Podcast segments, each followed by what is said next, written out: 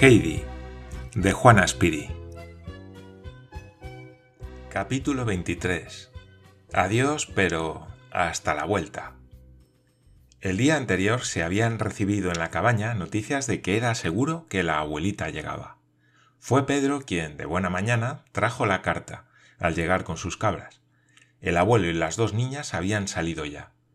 Blanquita y Diana esperaban también fuera de la cabaña sacudían alegremente su cabeza a la brisa matinal mientras las niñas las acariciaban y les deseaban buen viaje para la ascensión. El abuelo, de pie ante ellas, miraba ya las lindas cabras de limpia y reluciente pelambre, y a los frescos rostros que se inclinaban sobre ellas. Unas y otros debían complacerle, ya que el anciano sonreía con aire de satisfacción. En este momento apareció Pedro. Al ver el grupo que se había formado ante la cabaña, avanzó lentamente, tendió la carta al viejo, y cuando éste la tuvo entre las manos, el niño retrocedió con aire de terror y volvía de vez en cuando la cabeza, como si temiera algo que pudiera atacarle por la espalda. Después, dando un brinco, se alejó hacia los pastos.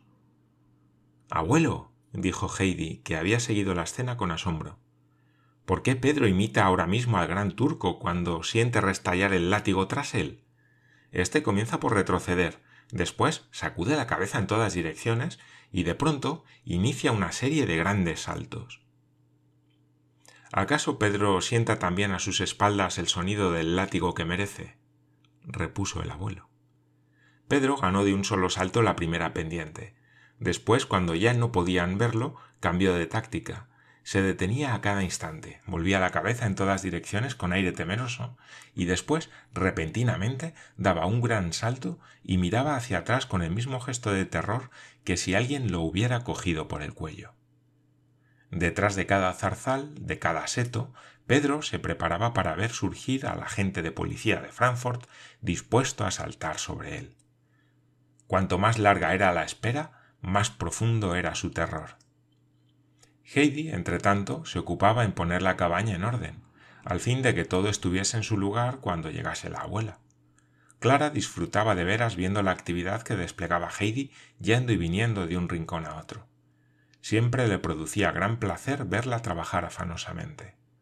Ocupadas de este modo, las niñas vieron deslizarse las primeras horas de la mañana sin que el tiempo se les hiciera pesado. Por fin llegó el momento en que vendría la abuelita. Clara y Heidi preparadas para recibirla, salieron a sentarse en el banco que había delante de la cabaña, y allí se dedicaron a esperar los acontecimientos. El abuelo llegó también. Recorriendo los alrededores había formado un ramo de gencianas de un azul profundo, color tan vivamente realzado por los rayos del sol matinal que al verlo las niñas lanzaron una exclamación de gozo. De vez en cuando Heidi dejaba el banco para mirar a lo largo del sendero y ver si divisaba ya el cortejo de la abuelita. Al fin apareció en la parte baja de la montaña, observando el orden previsto. Delante iba el guía, después la señora Seseman sobre su caballo blanco, y por fin un mozo que llevaba un gran cesto, pues la abuelita no quería en modo alguno aventurarse por los Alpes sin haber tomado toda clase de precauciones. Los viajeros se aproximaron lentamente. Al fin ganaron la cumbre. La abuelita divisó a las niñas desde lo alto de su caballo.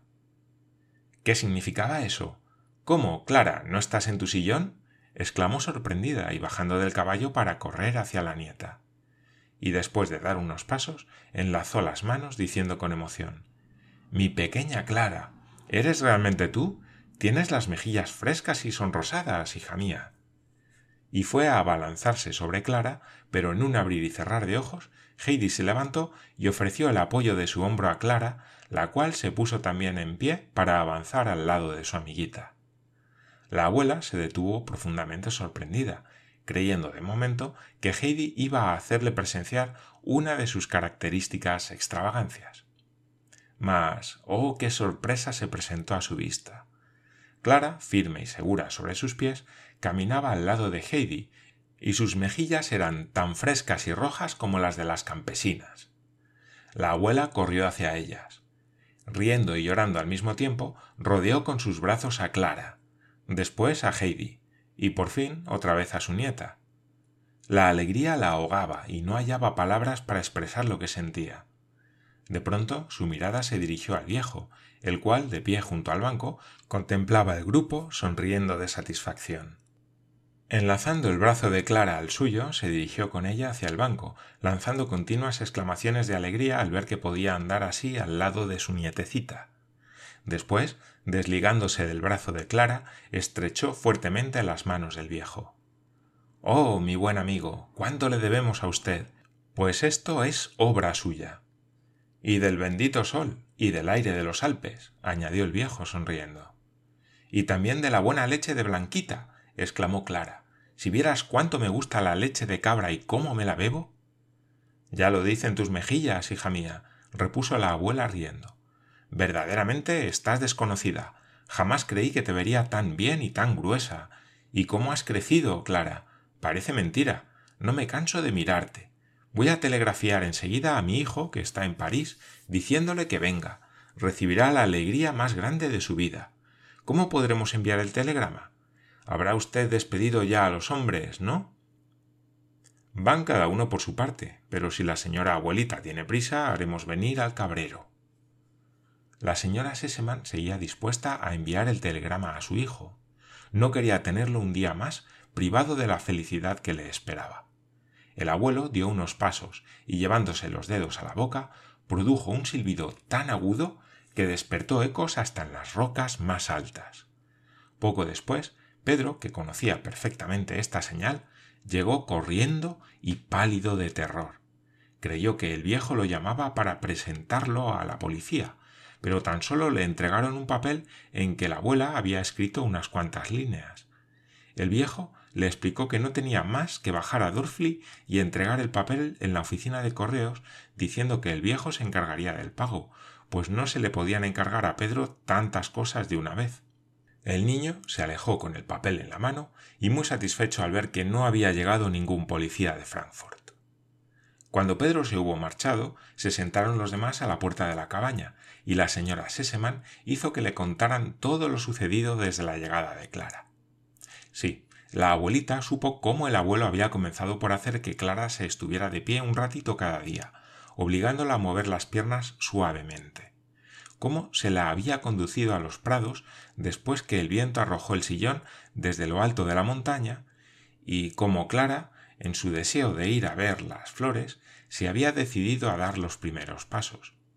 Este relato, hecho por las niñas, fue muy largo, pues la abuelita las interrumpía con exclamaciones de sorpresa y no cesaba de decir Pero ¿es posible?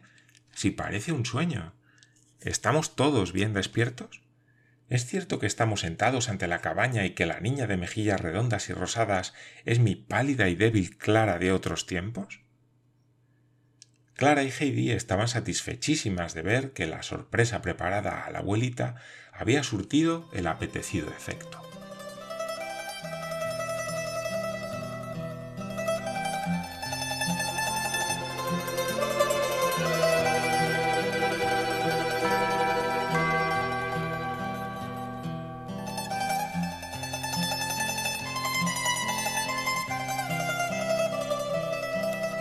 El señor Sesemann, por su parte, habiendo terminado sus quehaceres en París, quiso dar una sorpresa a Clara. Una hermosa mañana, sin avisar a su madre, tomó el tren para llegar por la noche a Basilea. Al día siguiente, al amanecer, reanudó el viaje. Se sentía invadido por el inmenso deseo de volver a ver a su hija, de la cual estaba separado todo el verano. Llegó a Ragaz algunas horas después de ausentarse su madre, se alegró mucho de saber que ésta había salido aquel mismo día camino de la cabaña. Tomó enseguida un coche que lo condujo a Mayenfeld. Allí se enteró de que en carro se podía subir a Dorfli y se hizo conducir hasta el caserío considerando que la ascensión entera a pie era demasiado para sus piernas. El señor Sesemann no se equivocaba. La ascensión le fatigó mucho y el camino le pareció demasiado largo. No se divisaba aún la cabaña de Pedro, la cual, por las descripciones de Heidi, sabía que se hallaba a la mitad del camino. Se veían por todas partes pistas de peatones, y en algunos puntos estas huellas se entrecruzaban en todas direcciones. El señor Seseman comenzaba a preguntarse si no habría equivocado el camino y la cabaña se hallaría al otro lado de la montaña.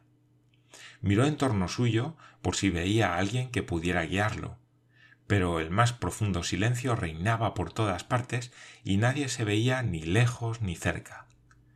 Tan solo a intervalos regulares se oía el rumor del viento que remontaba la montaña, los moscardones que bordoneaban al sol y de vez en cuando el alegre piar de un pájaro desde lo alto de un solitario arbusto. El señor Seseman se detuvo para que la brisa de los Alpes refrescara su cálida frente. De pronto vio llegar un individuo que descendía corriendo desde la cumbre de la montaña. Era Pedro con su telegrama. Atajaba atajando por lo más escarpado del monte. El señor Seseman apenas lo tuvo al alcance de la voz, le dijo a gritos que se acercara. Pedro obedeció a la llamada y avanzó hacia él, temeroso y vacilante, arrastrando un pie como si solo tuviera sano el otro. Eh, muchacho. acércate. exclamó el señor Seseman con voz amistosa. Dime, ¿es este el camino que conduce a la cabaña en que vive el viejo de los Alpes con Heidi, y a los cuales ahora acompañan unos señores de Frankfurt? Por toda respuesta, Pedro produjo un sonido ahogado, hijo del indescriptible terror que sentía. Después echó a correr y bajó toda la pendiente de la montaña dando tumbos, exactamente igual que el sillón de Clara, con la diferencia, afortunadamente para él, de que no se rompió en mil pedazos. El papel fue el que peor librado salió, terminando por volar de las manos de Pedro. Qué salvajismo el de estos montañeses, se dijo el señor Seseman, creyendo que era simplemente la aparición de un extranjero lo que había producido tanto terror al muchacho de los Alpes. Después de seguir un buen rato el descenso accidentado del muchacho, el señor Seseman reanudó la marcha. A pesar de los esfuerzos, Pedro no lograba hallar un punto de apoyo para recobrar su equilibrio y continuó rodando y dando tumbos. Pero no era esto lo más terrible de su situación. Algo mucho peor le llenaba de pánico. ¿No acababa de ver con mis propios ojos al policía de Frankfurt? Porque Pedro no tenía la menor duda de que el viajero que iba en busca de los hombres de Frankfurt era el terrible personaje que tan amedrentado lo tenía.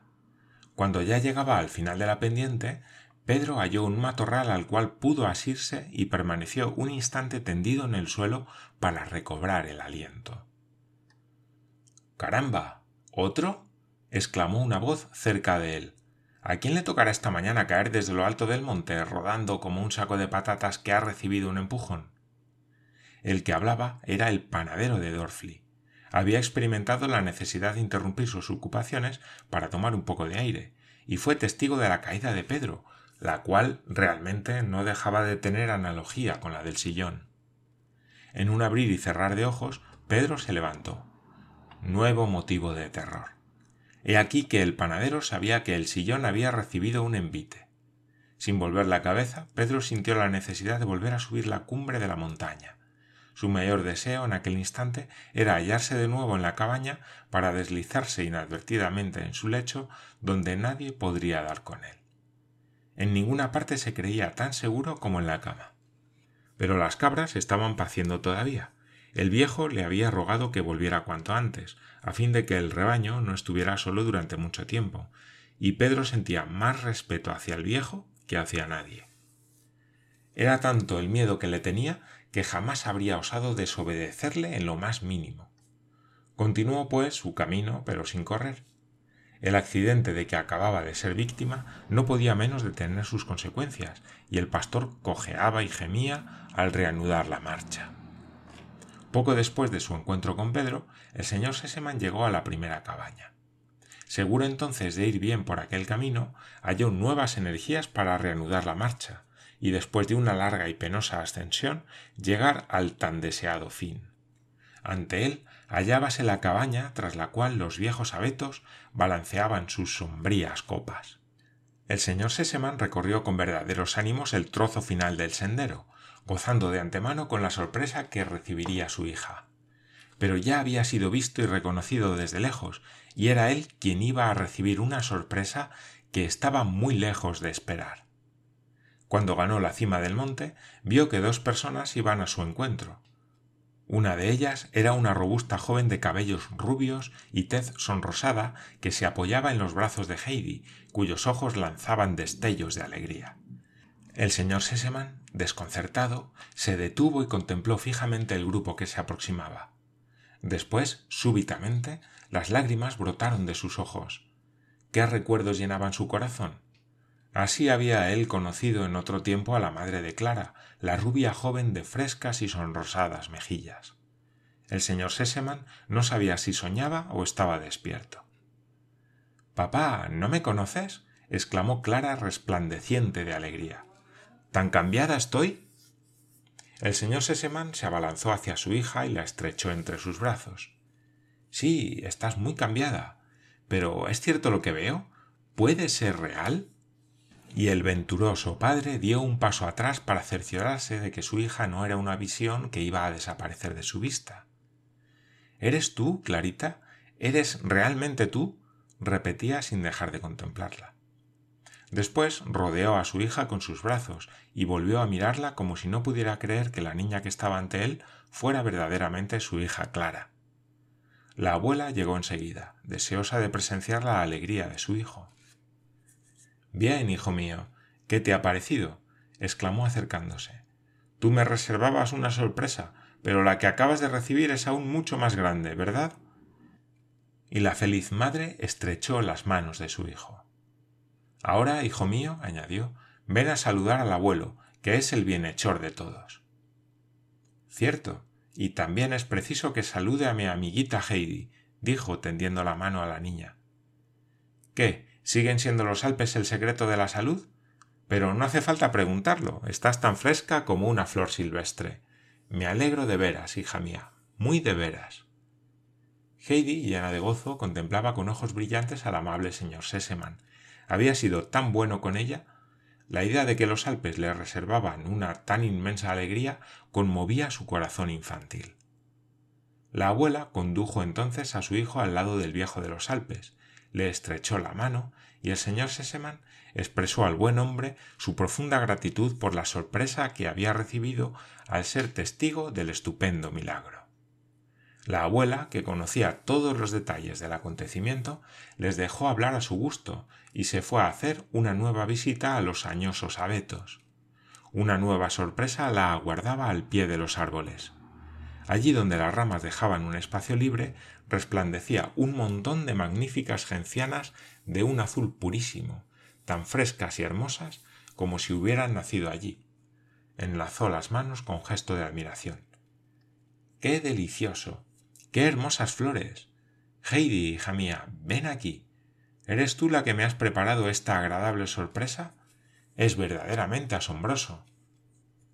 Las dos niñas acudieron. No, no he sido yo, dijo Heidi pero sé quién lo ha hecho. Con estas flores este rincón se parece a uno de los prados de allá arriba, aunque aquello es más bello aún, dijo Clara. ¿Sabes quién ha subido allá arriba esta madrugada para traer esas flores? Y Clara sonreía tan alegremente que la abuela se preguntó si no habría sido su misma nieta quien subiera por las flores. Pero esto era imposible. En aquel momento llegó un rumor de entre los abetos. Era Pedro, que volvía de su desdichado viaje. Habiendo reconocido desde lejos a la persona con la que el viejo de los Alpes hablaba delante de la cabaña, dio un gran rodeo y se deslizó entre los abetos con la esperanza de pasar inadvertido. Pero la abuela lo vio y su presencia le sugirió una nueva idea. ¿No sería Pedro el que había traído las flores y ahora procuraba ocultarse llevado de su timidez y su modestia? En tal caso merecía una pequeña recompensa y no podía dejarlo escapar. Ven aquí, muchacho. Acércate. No temas. le gritó la señora Sesemann introduciendo la cabeza entre los abetos. Pedro se detuvo, petrificado por el terror. Después de lo sucedido no tenía fuerzas para resistirse. Esta era su sola idea. Ya se ha descubierto todo.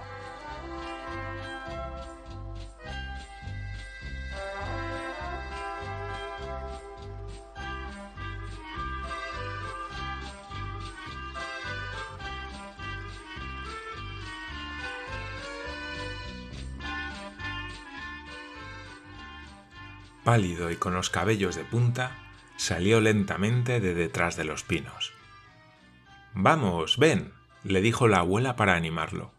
Y ahora, hijo mío, dime, ¿eres tú quien ha hecho esto? Pedro levantó los ojos y no pudo ver lo que la señora Seseman le señalaba con el dedo. Acababa de ver al viejo frente a la cabaña. Sus ojos grises estaban fijos en él con un vigor penetrante. Y al lado del viejo estaba el principal objeto de su terror, el agente de policía de Frankfurt. Temblando de los pies a cabeza, moduló un sí ahogado. ¿Pero a qué viene ese miedo? dijo la abuela. Es que. es que. Cada pieza anda por su lado y no se pueden juntar, articuló el pastorcillo penosamente, mientras sus piernas temblaban tan intensamente que apenas podía sostenerse. La abuela avanzó hacia la esquina de la cabaña. Mi querido abuelito, ¿es que este muchacho está mal de la cabeza? preguntó llena de compasión. Nada de eso, repuso el viejo. Lo que pasa es que nadie más que él ha sido la ráfaga de aire que ha hecho trizas el sillón de ruedas, y teme recibir el castigo que merece. La señora Seseman se resistía a creerlo. No juzgaba que Pedro tuviera cara de malo, y no comprendía qué razón podría haber tenido para destruir el sillón que tan indispensable era a Clara. Pero las palabras inarticuladas del muchacho habían sido para el viejo una confirmación de cierta sospecha que tuviera a raíz del accidente. Las miradas iracundas que había dirigido a Clara y otras pruebas de su animosidad hacia los recién llegados no habían pasado inadvertidas al viejo. Haciendo deducciones había llegado a la conclusión que acababa de expresar a la abuela y que después ilustró con toda serie de detalles. La señora Seseman tomó entonces la palabra con vivacidad. No, no, querido abuelo, no debemos castigar al muchacho. Es preciso obrar con justicia. Unos forasteros se presentan un día en los Alpes y le privan durante semanas enteras de Heidi, su dulce bien. Se queda solo durante días y días. No, no, seamos justos. La cólera se ha apoderado de él y lo ha conducido a una venganza disparatada. Pero ¿acaso la cólera no nos priva a todos de la razón?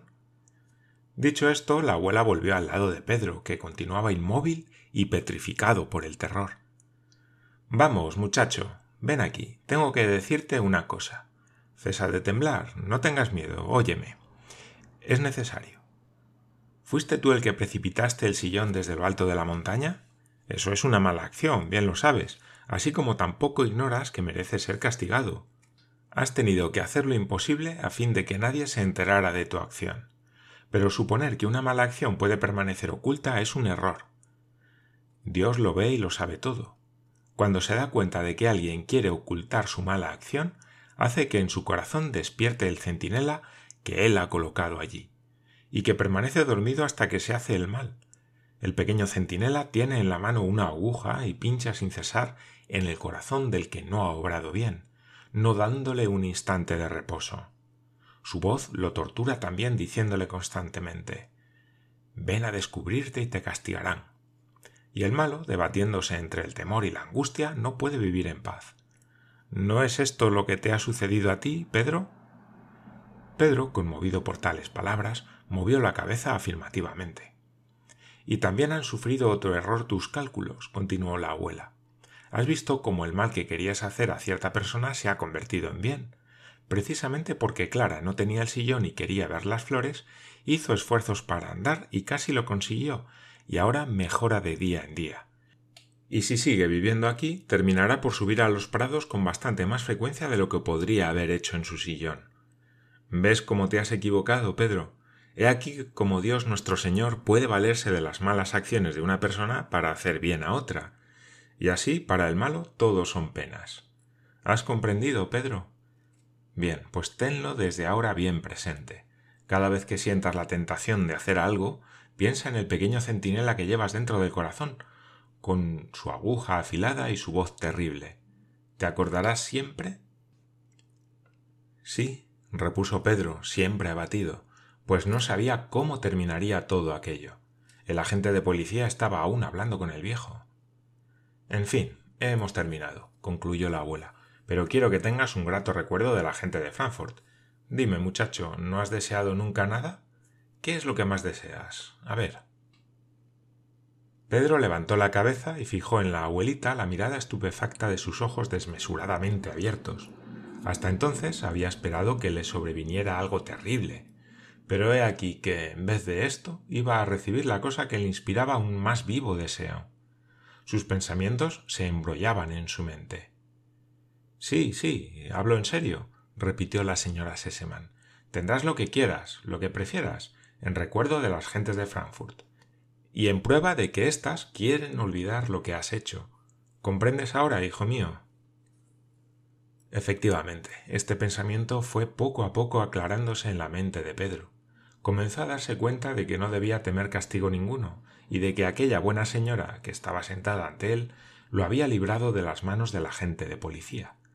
Experimentó un alivio tan grande como si le hubieran quitado de encima el peso de una montaña y como acababa de tener conocimiento de que es preferible confesar enseguida cualquier cosa mala que se haga, dijo de pronto También he perdido el papel. La abuela reflexionó un instante. Después dijo bondadosamente Muy bien, muy bien. Has hecho perfectamente en decirlo. Es preciso confesar en el acto cualquier falta que se cometa. En fin, ¿qué deseas? Pedro podía pedir cualquier cosa con la seguridad de que la obtendría. Por sus ojos pasaron todas aquellas lindas cosas de la feria de Mayenfeld que estuvo contemplando durante tres horas y que le habían parecido muy lejos de su alcance, pues la fortuna de Pedro jamás pasó de una moneda de cinco céntimos y los objetos tan ávidamente contemplados costaban, por lo regular, el doble. Había allí lindos látigos rojos que le serían muy útiles para las cabras. También vio unos cuchillos de hoja curva, con la ayuda de los cuales se podían hacer muchas cosas con las varas de avellano. Pedro se sumió en una profunda meditación pensando qué sería preferible, si el látigo o el cuchillo, pero no sabía por qué decidirse. Al fin tuvo una idea luminosa que le permitiría reflexionar hasta la próxima feria. Diez céntimos, repuso con decisión. La abuela sonrió. ¿No es deseo exagerado? Bien, ven aquí. Sacó su bolsillo y de él una moneda de plata a la que aún añadió dos piezas de diez céntimos. Ahora hagamos un cálculo, continuó. Oye lo que voy a explicarte. Este dinero vale por tantas veces diez céntimos como semanas tiene el año. Así pues, cada domingo podrás gastar diez céntimos. ¿Durante toda la vida? preguntó Pedro ingenuamente. Esta vez la señora Sesemann tuvo tal arrebato de hilaridad que su hijo y el viejo dejaron de hablar para ver lo que sucedía. Veo que me has entendido. Te dedicaré una cláusula en mi testamento. Ya recibirás la noticia. A Pedro el Cabrero, diez céntimos semanales mientras viva. El señor Sesemann, sonriendo, dio su conformidad. En cuanto a Pedro, dirigió una mirada a la abuela para asegurarse de que era verdad lo que se le ofrecía, y después exclamó Gracias y echó a correr esta vez sin perder el equilibrio. No era el terror el que ahora lo empujaba, sino una felicidad que no había sentido en toda la vida. Había concluido sus sufrimientos, tenía asegurados diez céntimos por semana durante toda su vida. Más tarde, cuando todos estaban reunidos después de comer ante la cabaña y se hablaba de las cosas más diversas, Clara se apoderó de una mano de su padre, que mostraba una animación cada vez más gozosa, y le dijo Oh, papá, si supieras lo que el viejo ha hecho por mí. No es para dicho. Nunca, nunca lo olvidaré. Estoy pensando cómo podríamos pagar al abuelo siquiera la mitad de lo que ha hecho por mí. Lo mismo pensaba yo, hija mía, repuso el padre. Ya he pensado lo que podríamos hacer para expresarle nuestra gratitud. El señor Sesemann se levantó y avanzó hacia el viejo, que estaba sentado al lado de la abuela y hablaba con ella. El señor Sesemann le estrechó la mano y le dijo afectuosamente Querido amigo, escúcheme. Tengo que hablar con usted dos palabras. Usted me comprenderá cuando le diga que desde hace muchos años no había recibido una verdadera alegría. ¿Qué podrían significar para mí bienes y dinero viendo a mi hija, cuya salud y felicidad no podían lograr todas las riquezas del mundo? Con ayuda de Dios, usted es quien ha devuelto a mi hija la alegría y la salud. Dígame, pues, ¿cómo puedo testimoniar mi gratitud? Pagarle por lo que ha hecho por nosotros es imposible, pero todo cuanto tengo está a su disposición. Hable, amigo mío. ¿Qué puedo hacer? El viejo había escuchado sin pronunciar palabra al feliz padre con una sonrisa de satisfacción. Puede estar seguro, señor Seseman, de que yo participo de la alegría que la cura de su hija le ha proporcionado, y ello me compensa sobradamente de las molestias que me he tomado, dijo el viejo con su firmeza habitual. Mucho agradezco al señor Seseman sus ofrecimientos, pero no quiero nada. Mientras viva tendré lo suficiente para la niña y para mí. Solo tengo un deseo, conseguido el cual mi felicidad sería completa. Hable, hable, querido amigo, dijo el señor Seseman con tono apremiante. Soy viejo, continuó el abuelo, y ya no viviré mucho tiempo, pero cuando muera no podré dejar nada a Heidi. La muchacha no tiene a nadie en el mundo. Si el señor Seseman me promete que ella no necesitará ir a buscar el pan a casa de personas extrañas, me pagaría sobradamente lo que yo haya podido hacer por su hija. Eso no hacía falta que usted lo dijera, querido amigo, exclamó el señor Seseman. La niña es como nuestra. Pregúntele a mi madre y a mi hija. Mientras ellas vivan, no faltará nada a Heidi. Sin embargo, si esto puede tranquilizarle, amigo mío, he aquí mi mano. Le doy palabra de que haré lo que desea. Yo lo tendré previsto para que así se haga, aunque me muera. Pero oiga otra cosa. Es indudable que esta niña no puede vivir lejos de su casa. Hemos podido comprobarlo. Pero tiene contraídas algunas amistades. Yo conozco a una persona en Frankfurt que en este momento está poniendo en orden sus cosas para poderse marchar a descansar durante el resto de su vida. Hablo de mi amigo el doctor, que vendrá aquí este año para pediros consejo respecto a su instalación en esta comarca, y que en compañía de ustedes se siente mejor que en la de cualquier otra. Por lo tanto, la niña tendrá cerca de ella dos personas que la cuiden, y las dos pueden vivir aún mucho tiempo. Dios lo quiera, dijo la abuela. Y para expresar su asentimiento a las palabras de su hijo, estrechó larga y cordialmente la mano del viejo.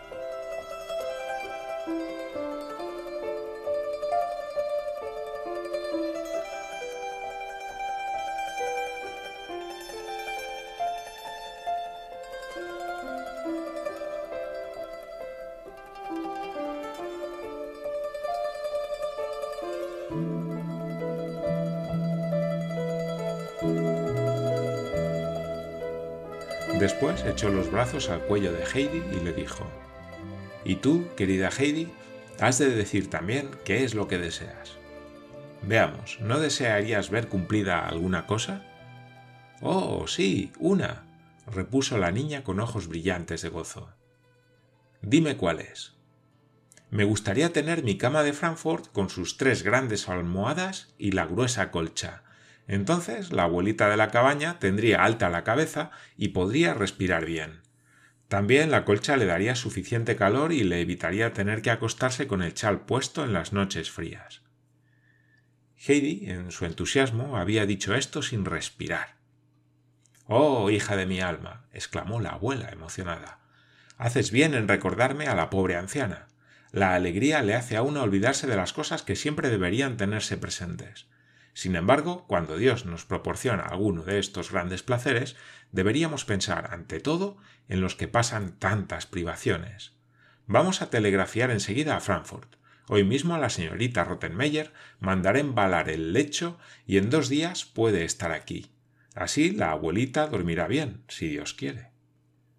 Heidi, henchida de gozo, comenzó a dar saltos en torno de la abuela de Clara. Mas de pronto se detuvo para decir es necesario que vaya enseguida a ver a la abuelita. Se enojará si estoy tanto tiempo sin visitarla. Heidi no podía retrasar el momento de llevar la feliz noticia y recordó los temores que la anciana mostró durante la última visita que le hizo. No, no, Heidi, ¿en qué estás pensando? dijo el viejo. Cuando hay visita uno no puede dejarla así como así. Pero la señora se puso de parte de Heidi. Querido amigo, dijo, esta niña no comete, obrando así, un error tan grande. Hace ya muchos días que la anciana se ve privada de ella por nuestra causa. Vamos todos juntos. Yo esperaré aquí mi caballo para ir enseguida a telegrar a Frankfurt diciendo que manden la cama. ¿Qué te parece, hija mía? Hasta entonces el señor Seseman no había tenido ocasión de exponer sus proyectos. Por lo tanto, rogó a su madre que se sentara un poco y esperase, para realizar sus planes, a que hubiera expresado sus propias intenciones. Ante todo, habíase propuesto dar con su madre una pequeña vuelta por Suiza, para reunirse después con Clara y realizar junto a ella el más encantador de los viajes. Mas para eso era preciso aprovechar los hermosos días de las postrimerías del verano. Tenía pensado pasar la noche en Dorfli para volver al día siguiente a la montaña en busca de Clara e ir después a Ragaz para reunirse con su abuela. Inmediatamente emprenderían el proyectado viaje. Clara se impresionó ante el anuncio de una partida tan súbita, pero también tenía muchos placeres en perspectiva, y por otra parte no había que dejarse dominar por la tristeza. La abuela se había puesto ya en pie y tomado a Heidi de la mano para iniciar la marcha. De pronto se volvió. ¿Qué vamos a hacer, Clara? exclamó con inquietud, comprobando que el descenso sería demasiado largo para ella. Pero el viejo había ya cogido en brazos, como acostumbraba a hacer, a la enfermita, y seguía a la abuela, la cual, al verlos, hacía gestos de aprobación. Tras ellos iba el señor Seseman. Heidi no cesaba de dar brincos y más brincos en torno de la abuela, mientras ésta le hacía toda clase de preguntas sobre la otra abuelita para enterarse de cómo vivía y de cómo iban las cosas en su casa, sobre todo en invierno, cuando tanto frío hacía en la montaña. Heidi respondió minuciosamente a todas las preguntas. Explicó a la abuelita que la otra abuela temblaba de frío en su rincón, donde permanecía encogida. Detalló también lo que la pobre vieja tenía y sobre todo lo que temía. La señora Seseman escuchaba con vivo interés todo lo que la niña le contaba. Al fin llegaron a la choza del cabrero. Brígida estaba en aquel momento tendiendo al sol una de las dos camisas de Pedro, a fin de que éste pudiera cambiársela cuando la que llevaba estuviera demasiado sucia. Al ver a la gente que llegaba, se apresuró a entrar en la choza. Ya se van todos, madre, dijo. Parece que vayan en procesión. El viejo los acompaña y lleva a la niña enferma. ¿Es verdad eso? suspiró la abuela. Así pues, ¿también Heidi va con ellos? Si viniera, aunque solo fuera para darme la mano, si pudiera tenerla a mi lado, aunque solo fuera un instante. En ese momento la puerta se abrió de pronto, y en dos saltos Heidi se plantó al lado de la abuela y se arrojó en sus brazos. Abuela, abuelita, me mandan la cama de Frankfurt, las tres almohadas y la gran colcha. Dentro de dos días estará aquí. La abuelita de Frankfurt me lo ha ofrecido. Heidi dijo estas palabras atropelladamente, deseosa de ver el efecto que causaban a la abuela de la choza. Esta sonrió, pero dijo con una sombra de tristeza Oh, cuán buena debe ser esa dama. Debía alegrarme de que te protegiera, pero me queda tan poco tiempo de vida. ¿Qué es eso? ¿Qué es eso? preguntó una voz amistosa cerca de la anciana, en tanto que la señora Seseman, que lo había oído todo, estrechaba su mano. No, no, no se trata de eso. Heidi continuará al lado de la viejecita para seguir alegrando su vida. Nosotros queremos también volver a ver a la pequeña, pero ya vendremos en su busca. Vendremos anualmente a los Alpes, pues tenemos razones para renovar en este sitio nuestra acción de gracias a Dios, que tan gran milagro ha realizado en nuestra hija. Entonces una magnífica luz se expandió por el rostro de la anciana, que expresó su gratitud estrechando varias veces en silencio las manos de la señora Seseman, mientras gruesas lágrimas de felicidad resbalaban por sus rugosas mejillas. Heidi había advertido el cambio de expresión que experimentó el rostro de la abuela de la choza, y su gozo fue entonces completo. ¿Ves, abuelita, cómo todo ocurre de acuerdo con lo que te leí la última vez? ¿Verdad que la cama de Frankfurt te gustará mucho? Sí, hijita. Oh, cómo se acuerda el señor de mí todavía, repuso la anciana con profunda emoción. ¿Cómo es posible que haya gente tan buena que se preocupe de una pobre vieja y le haga tanto bien? Nada fortifica tanto nuestra fe en Dios como ver que hay gentes tan bondadosas y que se compadecen de una pobre vieja como yo. Mi buena viejecita, repitió la señora Seseman, Ante Dios todos somos igualmente miserables y tenemos la misma necesidad de Él. Ahora le decimos a usted adiós hasta la vuelta. El año próximo, apenas lleguemos a los Alpes, haremos una visita a la anciana, que no olvidaremos jamás. Dicho esto, la señora Seseman volvió a tomar la mano de la viejecita y se la estrechó cordialmente. Pero no se fue enseguida, como era su intención, pues la anciana no cesaba de dar muestras de gratitud, pidiendo para su bienhechora y para todos los de su casa la bendición de Dios.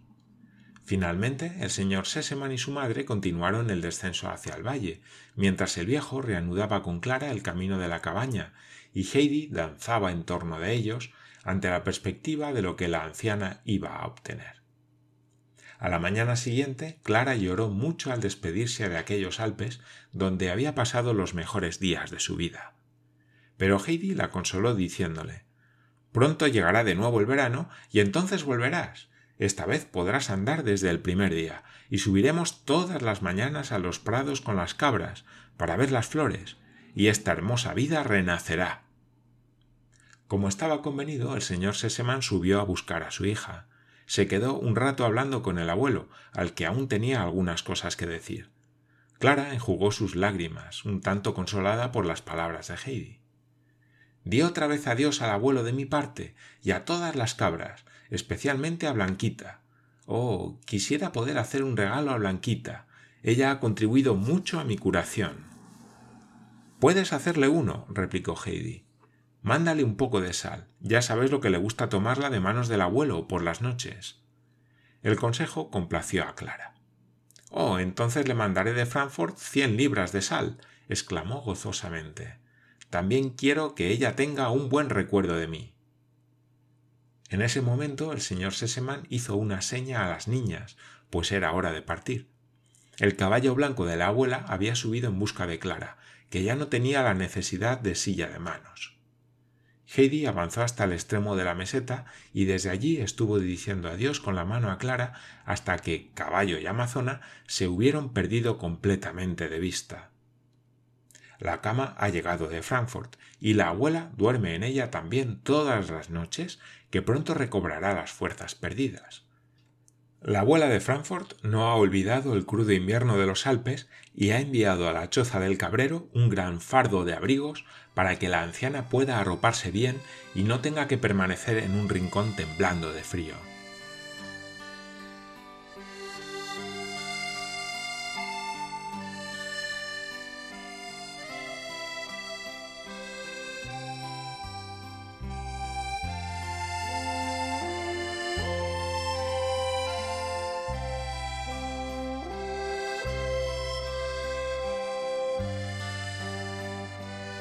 Va a construirse una magnífica casa.